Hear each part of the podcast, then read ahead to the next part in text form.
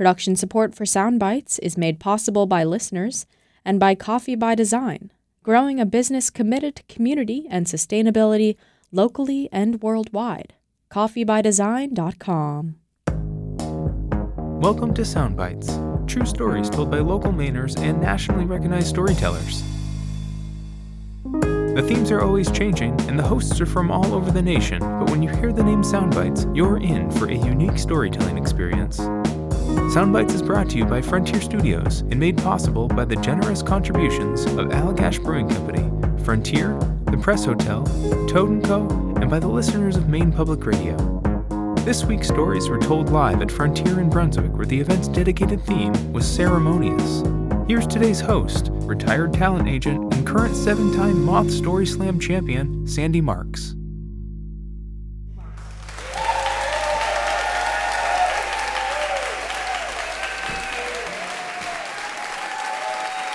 My favorite holiday, I don't know about you guys, but my favorite holiday is Thanksgiving.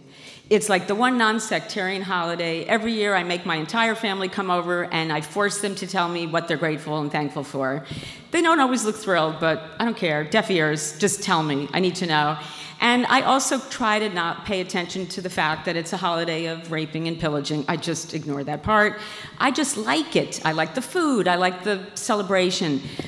Okay, so this past year, the Tuesday right before Thanksgiving, I was feeling really, I mean, really crappy. I had been sick with a stomach ache and a headache and a fever for a few days, but honestly, I had been feeling kind of crappy for like 20 years. true. Because I have lupus, which isn't really a big deal. It's like, you know, Dr. House always used to say, oh, you must have lupus. But so it's one of those chronic things. And if you have an autoimmune disease, you know, it's like, okay, it's fine, I'll put it away this week, something next week. It's like you deal with it. You know, a wheel will fall off, you'll put the wheel back on. It's not that big a deal. Especially since I have a full life and a bunch of kids and I have responsibilities. You can't get bogged down by something like a little disease like lupus. It's not that big a deal. So, but this was bad. I was feeling really crappy and my back was hurting and I just this particular day, it was like, ugh. So I get up that morning, I go into the bathroom, and I look at myself, and my skin, it's not yellow, but it's kind of khaki. You know, it's like one of those Crayola colors that nobody plays with, you know, you know the one and my eyes are really muddy. I just I look like a different person, like sad Sandi, not the usual village idiot. So, and I I know there's something wrong. So I sit on the toilet, and when I sit on the toilet, and I'm wearing my sweatpants, and I pull them down to go to the bathroom, and all of a sudden, I start passing out.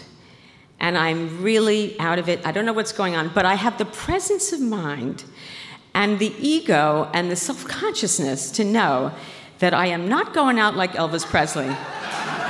No.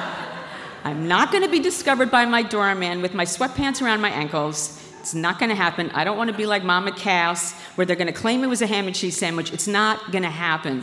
So I somehow, and it's probably from being a parent for so many years, I know what you're supposed to do. I put my head between my knees. I keep breathing in, out, in, out. Okay, I kind of regain my strength. I sit there for a few more minutes, and I do the responsible thing that any adult is supposed to do when you're really sick and you're running a fever and you have a horrible stomach ache.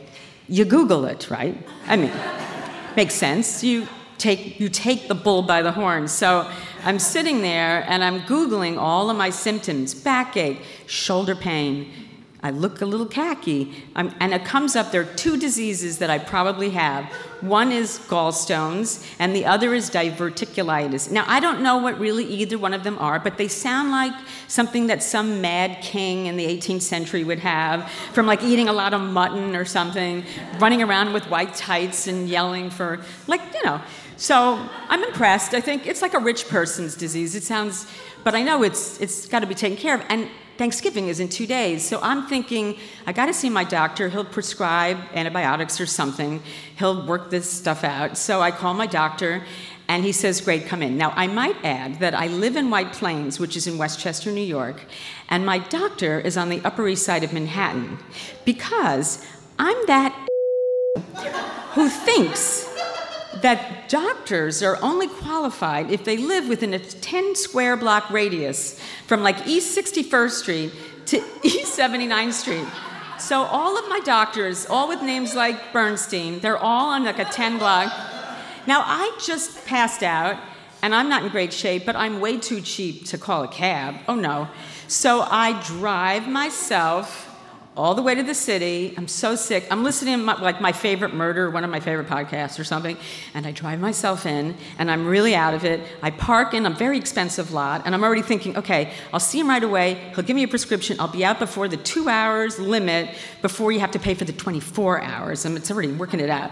So I go in, I tell Dr. Bernstein, and he agrees. He's a genius. He says, yes, I think you're right. That sounds right. So he says, you're going to go over to Lenox Hill Hospital. You go to the emergency room, and I'm going to call Dr. Greenberg, another Jew. I don't know him. He says, I'm calling Dr. Greenberg and I'm going to tell him to meet you there. Got it. So I'm deciding do I leave the car in the lot? It's going to go over two hours. Maybe, maybe not. I'll leave the car in the lot. So I run the eight blocks to Lenox Hill Hospital and I'm really, I'm toxic. I mean, I am always kind of toxic. I mean, you guys, some of you know me, right? But I'm really like toxic. So I go over there, I get to the emergency room, and there's a security guard right at the front door. And she looks like she hates her Of course, she hates her job. Why would she like her job? And I say, Hi, I'm here to see Dr. Greenberg. And she looks at me with that death stare, the one that you know she wants to roll her eyes so hard, but she's been told before that you will be fired if you do that again. So she doesn't do what she should do, which is like, oh, come on. And she just looks at me and she says, go there. You know, she's holding on tight. So I go in there, and there's nobody in this little area, this little reception area. And they even have a sign like a, like a car wash. It says, We guarantee a five minute wait. I'm like, This is a fancy hospital. So I go to the triage nurse. I tell her my story. I tell her, Dr. Greenberg's expecting me. She puts on the arm brace. She makes sure I have the good insurance. I have the good insurance. She puts on the bracelet. She says, Okay, go into that room. That's the emergency room which is now like a MASH unit. I mean, there are hundreds of people, and they're moaning and crying, and it's very dramatic. And I'm just there to see Dr. Greenberg. I don't know what all the fuss is about. So they just say, take a seat, just take a seat. And they already have my number. I could tell they hate me. Just fine. I get it. They should hate me. So I get a seat, and I'm sitting in one of these plastic, you know, all the seats are like nailed down to the floor. Like, who's going to take a, you know, plastic chair? They're all nailed down. And I sit down, and you know when you sit down, one of those, everybody else is like moving around. To my right is a guy, he's like 400 pounds. And it's very disconcerting. He's obviously in a lot of pain because he's kind of mewing like a little pussycat. You know, it's so sad. And then on the left is this baby with, her, with his mom, and he's got like the green snot happening thing. So I'm now having an anxiety attack, and I'm in the middle, and I'm thinking, okay, just take deep, cleansing breaths, but there's nothing cleansing in my general area. I, I, I, don't know what to do, so I'm just sitting there because I'm such a little princess, and I'm thinking, this is not the way it was supposed to go down. I'm just supposed to get a medication, and I'm supposed to go home. I Thanksgiving in two days. So about 20 minutes pass, and I very politely say to one of the nurses, excuse me, but I'm here for Dr. Greenberg. Now, I know, I've been around this game before. You gotta be really nice. Or they're like, I'm gonna spit in your cheeseburger. I mean, you gotta be really nice, right? So I'm trying to like engage. They're not having it. She's saying, I don't know who Dr. Greenberg is. Just take, she wants to say seat, but she says, just take a seat. So hours, it seems like hours are going by, and I'm getting sicker and sicker, and I have this pain in my shoulder, which I assume I'm having like a stroke. I think I'm smelling like nutmeg. I don't know. I'm like, really? finally, the nurse brings me in and she puts me in one of those little cubbies, you know, where they pull the curtain, like the Zara dressing room where your ass is hanging out. So she puts me in there and she does another intake, which I've already done stomach ache, backache, and I'm running a fever. And she says, All right, you know, we're going to bring some. I said, But what about Dr. Greenberg? She goes, I don't know who Dr. Greenberg is, but just like relax, okay? And I meanwhile, I'm listening to my left is this poor woman who had a terrible burn from dropping her coffee pot. It's like, oh my God. It's like fascinating to hear what's going on around you, even though, meanwhile, I haven't told anybody in my family. Nobody knows. Nobody knows. I'm there all by myself because I've been doing this for a long time. So finally, these residents come in and they take more intake. They do it again. They say, okay, we're going to give you an MRI. You got to drink this. It looks like Gatorade, but it's like gasoline and it's in a tanker. And I'm such a bitch. I say, well, can I have it on ice? And they're like, whatever, just drink the thing. So I drink it. And I'm like, and meanwhile, they have my numbers, so they're now sedating me. I know they are. They're claiming they're not, but they're sedating me. They want me to stop asking for Dr. Greenberg. So they send me in, and I get an MRI, and then they wheel me back out and I'm kind of woozy, and then all of a sudden, who do you think comes to my room? I'm thinking he's already like Keyser Söze. Do you guys know the usual? Like, like no, there is.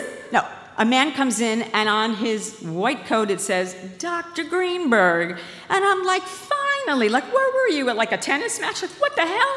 And but then I notice underneath his name it says surgery, and I'm like, oh. Now I don't want to know Dr. Greenberg. And he explains to me, You have diverticulitis. I can't believe Google and me, we're like a match.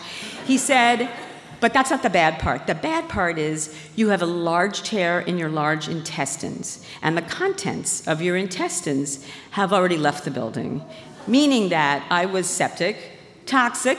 I know, you're toxic, and we need to do surgery right this minute, like right now. And I'm like, no, no, no, no, no. I said, nobody's here. He goes, doesn't matter. You got to do it right now or you're going to die. You have to have surgery. I said, okay. So meanwhile, they send in a security guard because I don't have any family or anybody there to take my stuff. I've got a coat and jewelry and a handbag. And I have this image like, like, do you guys know Where's Poppa when Ruth Gordon walks around with her handbag? I'm thinking, can't I just go into surgery with a handbag on my arm? Can I just put it next? No. So the security guard comes in and he has to catalog everything in my bag. And Robin, I don't know where you are, but he obviously also loves Marie Kondo because the security guard is going through my things and he actually says, Why do you have an expired Lord and Taylor gift card? I'm supposed to go in for surgery, and he's like, you know, critiquing like my skills at holding a wallet together. Like, you know, it's like what? Anyway, so finally, oh my God, and, I, and I'm already panicked because nobody's there. They wheel me up to the, what they call the theater. Poof, theater my ass. There's no guys and dolls. That's what they call those surgical units. And I can see it, it's right there, and I'm lying there. And Dr. Greenberg says, okay, we're going to go in now. And he's very crafty because he knows the IV drip's running and I'm getting Valium. He says, we're going to go in there. I'm going to take a foot of your intestine. Now, to me, this seems like a lot because I'm only five feet tall. It's like, I don't know how that, I don't know how. He says, but then he says in more of a quiet voice, when he thinks I'm not listening, and you're going to have a colostomy. Oh, yeah, yeah, yeah. Now, now, I all of a sudden, I'm like one of those in those horror movies when a dead person sits up. and I say, no, no. I mean, I've been making the shoes and bag joke for years. You know, no, I'm the most anal retentive person. I am not wearing a bag. No. He said, yes. He says, I don't want you to die. You're going to have it. And then, of course, I fall back down because I'm so stoned. And the next thing I know, he's opening the door, and it's like Dexter's Playground. They have like, you know, chainsaws and hacksaws, and I don't know what the hell's going on there. Things that are buzzing and moving, and it's freezing. It's an ice box. And I go in there, and then I'm out, and I'm done. And I am woken up in the recovery area and I'm completely bandaged up and I'm so stoned on Dilaudid, I don't know what's happening. And then they put me in intensive care, which I swear to God, this room, it was like the Wendy's takeout window. So it's just me and a big window where you think people are gonna like place an order for like a double cheeseburger. And that's where they left me. And it was like Thanksgiving was coming and I was still so stoned, I wasn't like really getting this yet. So all I, I made my son, who finally got there, go and buy Thanksgiving decorations and decorate the whole my whole room, this intensive care room with like stupid pilgrims with the hats and the buckle shoes and maple leaves and and I mean, I don't know what I was doing, but I and I made them go pick up the Whole Foods dinner that I had ordered, and I said I wasn't eating it. I was having clear fluids. I couldn't have anything. So this is how we celebrated this Thanksgiving. And then finally, like on the fourth day, they needed to teach me about the the, the elephant in the room. Hmm? And so they show it to me, and it's called a stoma. I don't know if any of you guys know this, where they, they literally, I don't know where they pull it from, but they pull it up and they pull it out of your stomach and then they attach it. It looks like a red panic button, like Russia, watch out kind of button. And that's what does all the work. And this is closed for business. And this is it. And I was so freaked out. This was the scariest thing. And they explained to me how it worked. And they attached the Bissell vacuum cleaner bag to it. And I was going to learn how to use it. And the crazy thing is, this is how it works. If you guys don't know, I'm just going to tell you because you haven't eaten in a little while, right? So let's say you have like a meatloaf hero or something, right? and you're loving it. It's great, it's fine. And then all of a sudden, it sends a signal to the, the, but, the button, and your stomach goes like this Hello, how'd you like your meal? And then it goes into the bag. Just like that. You don't feel anything. It just you feel like you're getting heavier. And it's so freaky. I felt like a like some kind of centaur. It's like I was the half my body, and the bottom my and I was so freaked out. And I kept thinking my mom used to always say you do everything backwards. And I wish she were alive so I could say, guess what, babe? I am doing everything backwards. It was horrifying. So I'm in the hospital for a week. It's terribly painful, but I'm so stoned I don't even know, and I'm so depressed. And I finally get shipped home, and I have to learn how to use it. But I have a nurse who comes to the house because I don't want to go near it. And I start performing almost right away because I'm that kind of person. I've been doing crazy things for 20 years since I got sick. I thought, well, yeah, little thing here. You know, it's what it is. And it wasn't really all that terrible because I knew it would be reversed, which I must tell you on Valentine's Day, the best gift ever, it was reversed. Thank God, because it really is not fun to deal with. Um, but it was there, and I was like the only one who had this secret power. It was like a superpower. So if I was on the elevator with you, and I knew you didn't hold that elevator, but I got on anyway, that's okay. I could just give you a little, you know, you wouldn't know. You wouldn't know where it came from. It came from me. And then I would go and do shows everywhere. And I was multitasking. I could tell you a story and be doing my business. Nobody would know. It was like, you know what? It's not that terrible. I can see why people can live with this. I didn't want to live with it, but I could see it. So I cannot wait for next Thanksgiving. A, I'm obviously alive. I'm not just a chatty apparition. I'm here. I'm telling you the story, right? I made it. Yay! I made it. And this time, when my family sits down at that Thanksgiving table, I won't have to coax them because I know every single one in my family, including me, has something to really be thankful for. Thank you, and thank you all for being here tonight. Thank you. Amazing host, Sandi Marx. I'm going to tell you a little more about her. Sandi Marx is thrilled to be back in Maine at Soundbites. She's a seven time Moth Slam champ. Yeah. She's a fixture on the New York storytelling scene. That is very true. She can be heard on podcasts such as Risk, Yum's the Word, Hot Mic with Dan Savage, and she'll be on an upcoming Moth podcast as well. She's the host of Mistakes Were Made and co host of Taboo Tales. She's also, and this I think is the coolest thing ever, and I really, I've never been to a movie premiere, but this is the one I want to go to. She's the subject of a documentary titled The Fabulist. that says it all. And she's moving to Brooklyn. How cool is that? Uh, and that's hopefully, the documentary is hopefully Greenpoint, for any of you know, super cool. Um, that documentary is hopefully going to be released later this year. And last year, she was thrilled to be a part of WGBH's Stories from the Stage, which also airs on public broadcasting. If you want to know more about today's storyteller, well, you're in luck. Let's join our host backstage, now in conversation with today's teller. Hi, I'm Sandi Marx. Um, so, what's your most favorite or least favorite thing about Maine? Well, there's nothing that I would possibly say is least favorite, but my most favorite thing about Maine are the people. Because what I've noticed every time I'm here is that from the minute you land, before you even get off the plane, people wait for you to take your luggage down from those racks. Nobody's pushing, nobody's pushing you out the, the like in the aisles. Everybody's patient. The first time I came here, I thought maybe someone there was like something in the air ducts, like they had somehow sedated everybody. But honestly, I've never met a person in Maine that wasn't completely adorable and lovely. So I love being here. And who would you most like to share the stage with? Well, this is a great question because I have so many people that I'm madly in love with. But right now, I'm totally fangirling on Chelsea Handler, who is a writer and a comedian who has a new book out, Life Will Be the Death of Me. And she is a genius um, and a, an amazing human being. And I completely adore her, and I would wear her skin if I could, which sounds really gross and creepy, but there I said it. I'm sorry. I admitted it. All right. Now, do you listen to yourself after you've told a story? Why or why not? And if so, how soon? Well, that's a good question. Um, I'm very self conscious about everything that I do, and I've always been that way. And I'm uh, pretty much a self loather. So I don't listen right away because I always assume I did not do a good job. But then when I get a little distance from a story, you know, usually a few weeks later, then I'll go back and start dissecting it because I can learn so much from mistakes and where the beats didn't maybe work or what I thought was so fantastic and it really didn't land right. And then I can rework the story in a way where the audience will understand what I'm saying. Sometimes it's difficult because I'm older than many of my audiences, so my references might go over their head. And when you have to start explaining a lot of details, you can start losing an audience because they feel like you're in like a history class. So I'm, but I do eventually always listen uh, just to make myself better. I think everybody probably should. Um, tell us some nugget or detail that is connected to your story but won't or didn't make the final cut. Well, my story is actually kind of uh, a bit gruesome but very funny about a recent surgery I had.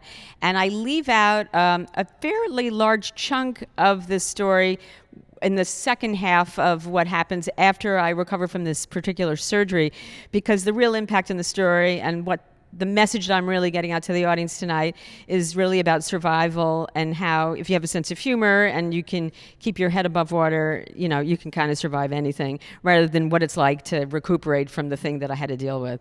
So I didn't again, I don't want to bog down the audience with too many gory details because whatever they've consumed uh, or drunk before they got in here might all of a sudden go uh, north or south perhaps, maybe south. So that's about it. Soundbites is brought to you by Frontier Studios and made possible by the generous contributions of Allagash Brewing Company, Frontier, the Press Hotel, Toad & Co., and by the listeners of Maine Public Radio. Special thanks also to GWI and Downeast Pension Services. More information about Soundbites, including how to attend a live storytelling event, can be found online at soundbitesme.org. And of course, you can always hear more stories at mainepublic.org. Thanks for listening.